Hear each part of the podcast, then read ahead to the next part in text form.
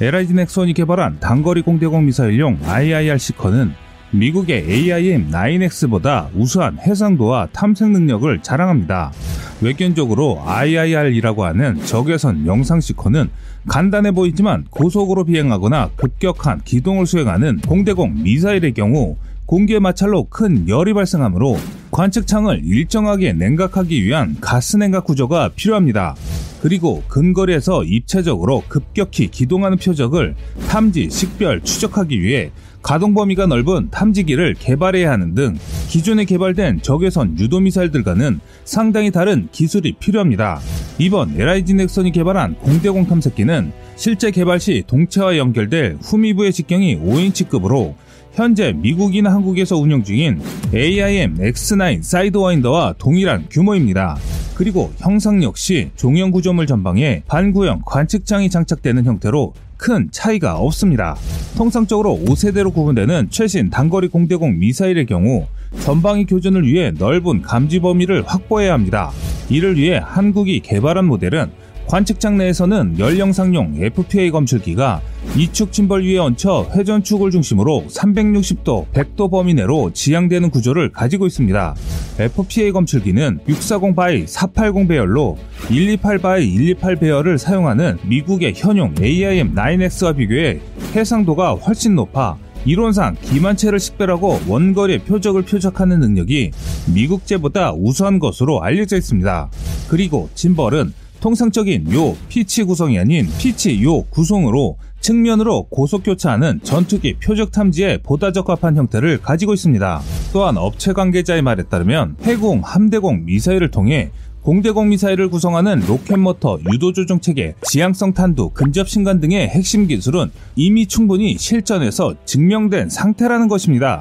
여기에 추가해 아이아르 시커도 독자 개발했으므로 얼마든지 한국 단거리 및 중거리 공대공 미사일 개발이 가능하다는 것입니다.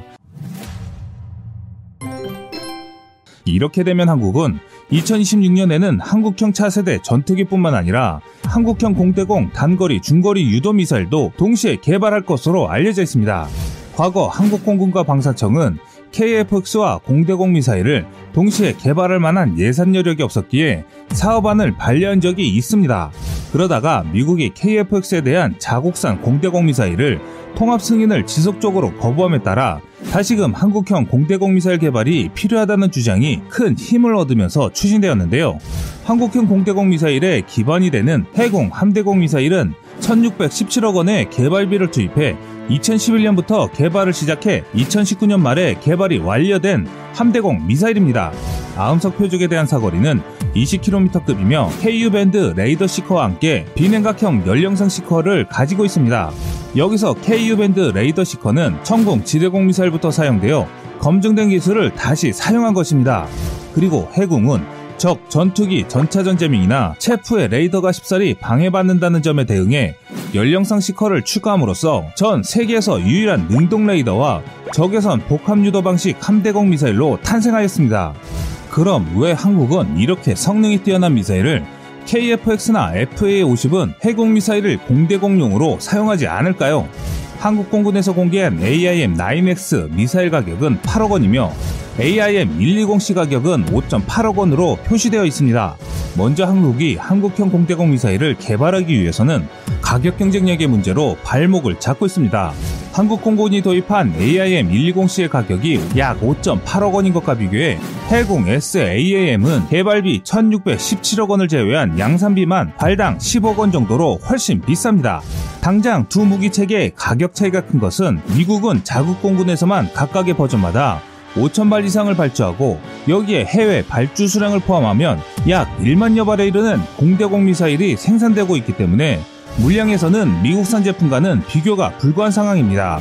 반면 사거리를 보면 해공 에스에이에이엠의 사거리는 이십 킬로미터 수준이고 한국공군이 보유한 가장 발전된 모델인 에이아이엠 백이십 씨 세븐의 사거리는 최대 백이십 킬로미터입니다. 왜 이리 극단적인 차이를 보일까요? 먼저 해공은 전투함에 탑재된 제로고도에서 일정한 요격고도와 속도를 확보하는 이른바 부스터 과정이 필요하므로 이때 막대한 추진력이 낭비됩니다. 그리고 처음부터 긴 사거리보다는 이십 킬로미터 이내의 근거리 고속 표적에 대응하도록 고속 추진 로켓과 유도 체계를 개발했기에 장거리 비행에 적합하지 않습니다. 이와 비교해 공대공 미사일은 전투기를 통해 충분한 고도에서 발사되므로 막대한 추진 에너지가 낭비되는 부스터 과정이 필요 없습니다. 또한 전투기 자체의 비행 속도가 마하 영 점 팔을 넘고 통상적으로 적기가 발견되면 전투기는 마하 일 이상으로 가속해 미사일에게 충분한 가속도를 제공하므로 사거리가 크게 늘어나게 됩니다. 그래서 이론상 해공 에스 에이 엠을 전투기에 발사하면 그 사거리가 대략 세 배 정도 늘어난 거리인 약 육십 킬로미터일 것으로 예상하고 있습니다. 결국 해공 에스 에이 엠의 고체 로켓을 공대공 발사 형태에 적합하게 개량하면 충분한 사거리를 확보할 수 있다는 것입니다.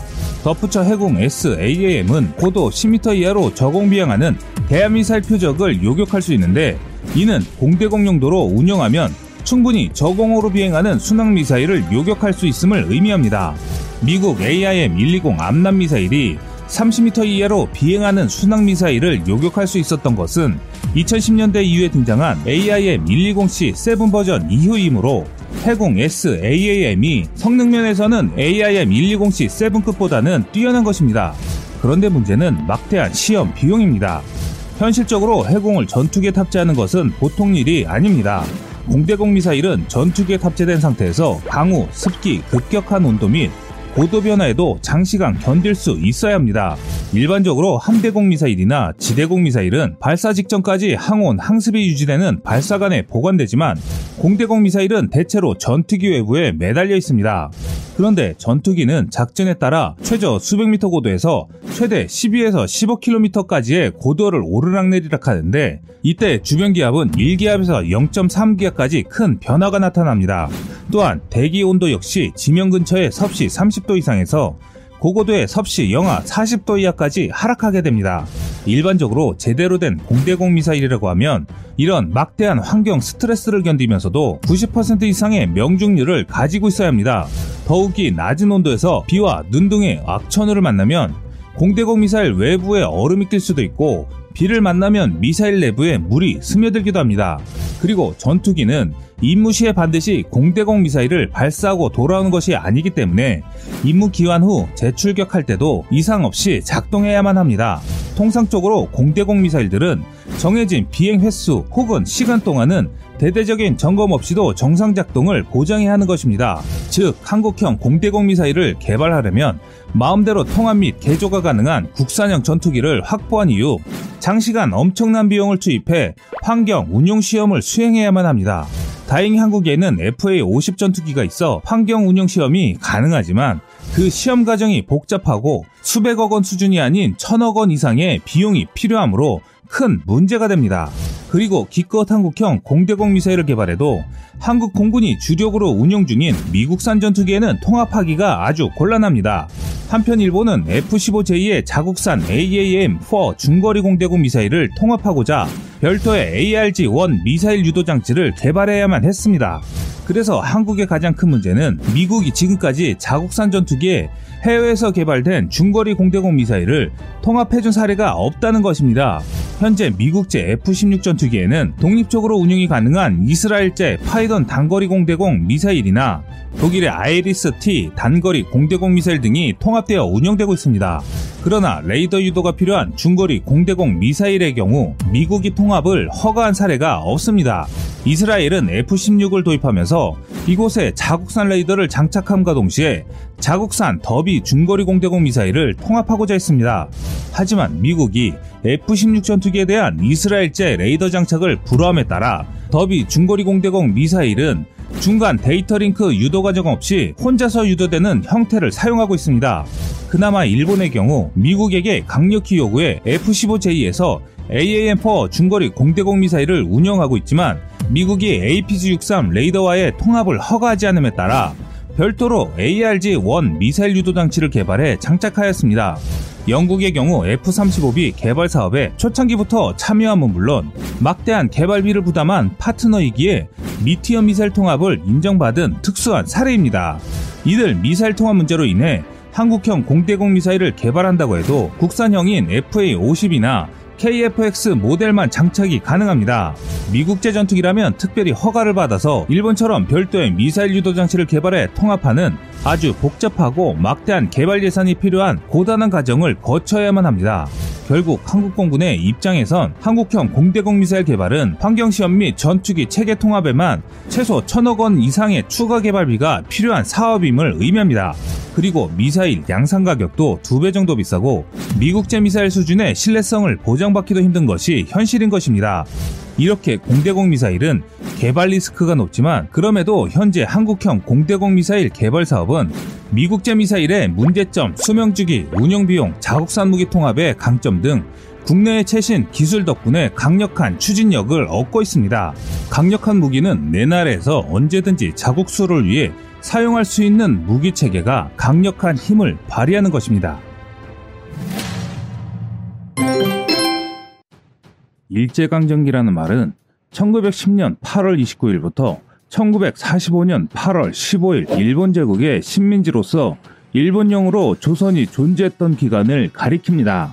또한 일제강점기는 한국의 역사에서 한국의 근현대사를 시대별로 나누었을 때 약 삼십오 년간 이어진 주요 시대 중 하나인데요. 천구백십 년 한일병합 이후 총독이 조선총독부를 통해 천황의 명을 받아 통치하는 형식으로 식민지배가 이루어졌으며 정치적 및 외교적으로 전적인 권한은 일본 제국에 있었습니다. 일제강점기의 뜻은 일제에게 강제로 점령당한 시기를 줄인 말입니다. 일반적으로 이 시기를 일본의 한반도 지배 정책에 따라 세 시기로 구분하는데 흔히 통치정책의 방향을 기준으로 헌병 경찰 통치기, 문화 통치기, 민족 말살 통치기로 각각 지칭하기도 합니다. 하지만 천구백사십오 년 팔월 십오 일에 일본의 항복과 함께 해방되었으나 일본과 단교하고 양국 관계는 끊어졌습니다.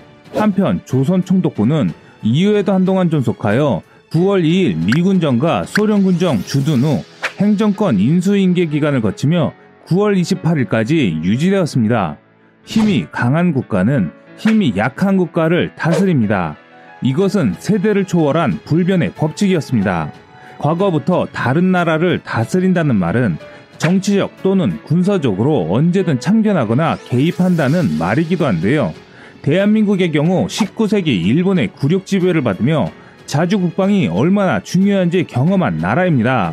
또한 한국전쟁을 통해 자국의 힘이 있어야만 분단도 되지 않는다는 교훈을 얻었습니다. 그럼 이십일 세기가 된 지금의 대한민국은 세계에서 어떤 위치에 있을까요? 아직도 서럽게 무시당하며 한 국가의 존립에 대해 지켜낼 힘이 부족할까요? 우선 경제력으로 살펴보겠습니다. 지디피 국내 총생산을 기준으로 살펴보면 이천십구 년 기준 한국의 경제순위는 세계 십이 위입니다. 세계은행 기준 이백오 개국 중 십이 위라는 순위는 그냥 장난인 순위가 아닙니다. 우리가 자주 말하는 선진국 대열에 올라섰다는 것을 증명하는 순위입니다. 그리고 이번에는 군사력으로 살펴보겠습니다. 군사력을 객관적으로 평가할 수 있는 것은 군사비를 얼마나 지출하고 있느냐를 놓고 평가될 수 있습니다. 군사비를 많이 지출한다는 것은 그만큼 무기나 군사력이 높다는 것을 반증하는 것이기 때문인데요. 매년 국가별 군사력을 분석평가하는 글로벌 파이어 파워의 분석 결과를 살펴보면 군사정보 수집이 가능한 국가 백삼십칠 개국을 대상으로 평가한 결과 이천십구 년 기준 한국은 세계 칠 위라는 순위표를 받았습니다. 이 평가 순위의 근거는 국가별 파워지수를 산출하는데 육, 해, 공, 각군 장비의 규모, 인구, 가용병력, 예비군, 석유 생산 및 소비량, 구매력 평가 등을 기준으로 산출해 집계합니다. 현재 이천이십 년 진행 중이긴 하지만 작년보다 한 단계 뛰어오른 육 위의 자리를 유지하고 있습니다. 그래서 한국의 군사력은 굉장히 높은 편이라는 것은 사실인데요. 현대전에서 개전과 동시에 출정하는 무기체계가 있습니다. 바로 전투기인데요. 전투기는 빠르고 강력한 화력으로 적진에서 가장 먼저 적의 주요 시설 파괴뿐만 아니라 후속으로 들어오는 아군의 진입로를 확보하기 위해 제공권을 먼저 장악하는 무기체계입니다. 그래서 아무리 육군의 화력이 강력하더라도 하늘에서의 제공권 확보가 안되면 무용지물에 가까워지는데요. 오늘은 이렇게 강력한 하늘의 수호자라고 할 수 있는 각 나라의 공군 전투력에 대해 알아보겠습니다.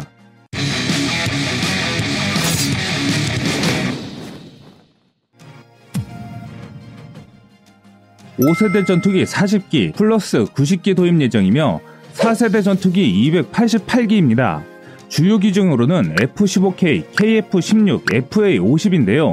세계적으로 봐도 상당히 강력한 공중전력을 보유한 공군입니다. 유일한 단점이었던 공중급유기 에이 삼백삼십 엠알티티를 도입으로 그전보다는 확실히 강력해졌습니다. 이천십구 년 고고도 무인정찰기인 글로벌 호크 알큐 사 네 대도 도입됐는데요. 또한 주력 기종인 케이에프 십육 백삼십 네 대를 에이사 레이더로 교체하여 사 점 오 세대급 전투기로 개량 중이기 때문에 앞으로 더 강력해질 뿐만 아니라 케이에프 엑스의 도입이 완료되면 공군 전투력으로만 세계 사 위에서 오 위의 위치에 자리 잡을 것으로 예상됩니다. 그래서 세계에서 이례적으로 단기간 공군 전투력이 급상승하는 나라입니다. 하지만 아직은 갈 길이 멀기만 한 것이 사실입니다. 사 점 오 세대 전투기 백사십사 기, 사 세대 전투기 이백이십 기인데요. 주요 기종은 유로파이터 타이푼 트렌치 쓰리 에이, 에프 십오 에스 등이 있습니다. 사우디아라비아는 서아시아에서 터키, 이스라엘, 이란과 함께 강력한 군사력을 보유하고 있으며 오일 달러를 이용하여 미국산과 유럽산의 최신 무기를 지속적으로 구매하는 중입니다. 사실 사우디도 에프 삼십오 전투기를 도입하기를 원했지만 잠재적 적성국의 첨단 무기가 넘어가는 것을 원하지 않는 이스라엘의 로비와 여러모로 껄끄러워진 미국과 사우디의 관계로 인해 무산되면서 사 점 오 세대 전투기로 분류되는 에프 십오, 에스에이, 팔십사 기를 추가로 도입하였습니다. 오 세대 전투기 오십 기, 사 점 오 세대 전투기 이십오 기, 사 세대 전투기 이백구십칠 기입니다. 주요 기종은 에프 삼십오 아이, 아디르, 에프 십오 아이가 있으며 말 그대로 중동 지역에서 가장 막강한 공군력을 가진 나라입니다. 우리나라와 자주 비교되기도 하는데 이스라엘 전투조종사들이 기량이나 실전 경험은 도저히 따라갈 수 없는 세계 최고 수준입니다. 또한 지원 전력에서도 우리나라는 이스라엘에 크게 뒤처집니다. 지금 현재 이스라엘은 중동에서 에프 삼십오 기를 도입하였습니다. 이천이십사 년까지 모두 오십 대의 에프 삼십오 기를 도입할 예정입니다. 사 점 오 세대 전투기 백오십 기, 사 세대 전투기 백십구 기입니다. 주요 기종으로는 라팔 씨, 미라지 이천 씨, 역사상 최초로 전투기를 군대화한 나라가 바로 프랑스입니다. 프랑스 공군은 천구백구 년 프랑스 육군 항공대로 창설되었습니다. 프랑스 공군은 장비의 대부분을 자국산으로 충당하고 있는 전 세계에서 몇 안 되는 국가 가운데 하나이기도 합니다. 또한 아이에스가 가장 두려워하는 게 프랑스 공군이라고 할 정도로 강력한 공군 전투력을 보유 중입니다. 오 세대 전투기 십칠 플러스 백이십일 기 도입 예정인데요. 사 점 오 세대 전투기 백사십팔 기나 보유하고 있으며 사 세대 전투기는 백 기를 보유하고 있습니다. 주요 기종은 에프 삼십오 비 유로파이터 타이푼입니다. 미국 최우방 국가인 만큼 에프 삼십오 비를 가장 먼저 도입한 나라가 영국입니다.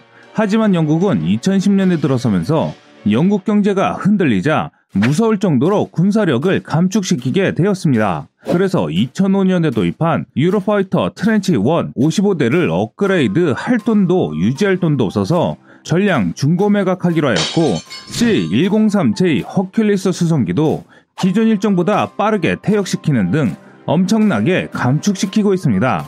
하지만 이렇게 감축해도 여전히 강력합니다. 오 세대 전투기 오십 기, 사 점 오 세대 전투기 이백이십 기, 사 세대 전투기 육백이십칠 기로 약간의 뻥스펙이 있긴 하지만 현재 알려진 재원으로는 절대 무시할 수준은 아닙니다. 주요 재원은 수호이 이십칠 에스 케이, 수호이 삼십 엠 케이 케이가 있습니다. 중국은 공군 병력 수도 세계 최대입니다. 아시아에서 가장 거대한 항공전력을 보유하고 있으며 이천십칠 년부터 스텔스 젠 이십이 실전 배치되었습니다. 예상외로 공군 조종사들 숙련도도 높아서 수호이 십칠, 젠 십 탑승 조종사들의 연간 비행 시간은 백팔십 시간 이상입니다. 참고로 미군이 백팔십에서 백구십 시간이며 우리 공군과 일본 자위대는 백오십 시간 정도입니다. 오 세대 전투기 사십이 기 플러스 백오 기 도입 예정이며 사 점 오 세대 전투기 팔십이 기를 보유하고 있으며 사 세대 전투기는 백구십구 기를 보유하고 있습니다. 주요 기종은 에프 삼십오 에이, 에프 십오 제이를 사용하는데요. 항공자위대의 공대함 전력은 미 공군 못지않게 매우 뛰어납니다. 전투기는 중국 공군에 비해서 질적으로 우세하며 조기경보 및 관제 능력도 중국보다 앞서 있습니다. 만일 일본이 장거리 타격 능력마저 강화한다면 항공자위대의 모습은 더욱 위협적으로 바뀌게 됩니다. 앞으로 아시아에서는 한국, 일본, 중국에 필적하는 공군 전력을 가진 나라는 나오지 못할 것입니다. 오 세대 전투기 십일 플러스 천 기 도입 예정입니다. 또 사 점 오 세대 전투기 삼백사십이 기, 사 세대 전투기 오백삼십구 기를 보유하고 있는데요. 주요 기종은 수호이 이십칠 에스, 수호이 오십칠이 대표 기종입니다. 아무리 러시아가 약해졌다고 말하지만 이천 년대 들어 러시아 공군에 다시 신형 장비가 대규모 배치되기 시작했고 미 공군의 스텔스 전력에 대항하기 위한 카운터 스텔스 능력을 집중적으로 양성하여 현재 수호이 삼십오와 같은 신형 전투기들이 배치되어 있습니다. 러시아의 한 군사 전문가는 러시아 공군이 마음만 먹으면 일본을 이십 분 안에 지구에서 소멸시킬 수도 있다고 말하기도 했습니다. 오 세대 전투기 사백팔십이 플러스 이천삼백사십삼 기 도입 예정이며 사 점 오 세대 전투기 또한 천 기를 보유하고 있는데요. 사 세대 전투기 천팔백육십일 기로 역시 천조국다운 스케일을 자랑하고 있습니다. 주요 기종은 에프 이십이, 에프 삼십오, 에프 에이 십팔, 에프 십오 등 전 세계 성능 좋은 전투기는 다 있다고 해도 과언이 아닐 정도입니다. 세계 최대 규모 역사상 최강의 공군 전력을 보유하고 있고 전 세계 모든 군대 중 유일하게 최첨단 미래화가 이루어졌습니다. 또한 역사상 단 한 번도 제공권을 상실해 본 적이 없고 적기 격추 전쟁 역시 화려할 정도로 실전 경험이 풍부한 군대입니다. 사실상 다른 나라들과 비교를 한다는 자체가 말이 안 됩니다. 당장 미 해군 항공단의 전력은 미 공군을 뺀 나머지 모든 나라들의 공군력을 능가합니다. 한마디로 미 공군이 없어도 미 해군 항공단 전력으로도 압도적인 세계 일 위 전력입니다. 국가마다 정보기관 등에서 자국 및 주변국의 군사력 동향 등을 파악하지만 정확한 순위를 매겨 발표하는 기관은 찾기 어렵습니다. 보통 군사력을 평가하는 기준을 살펴보면 육군은 기갑사단 등 기계화 부대의 규모, 해군은 함정 척수보다는 배수량, 총 톤수, 공군은 사 세대급 전투기 보유 대수가 중요한 평가 기준이 됩니다.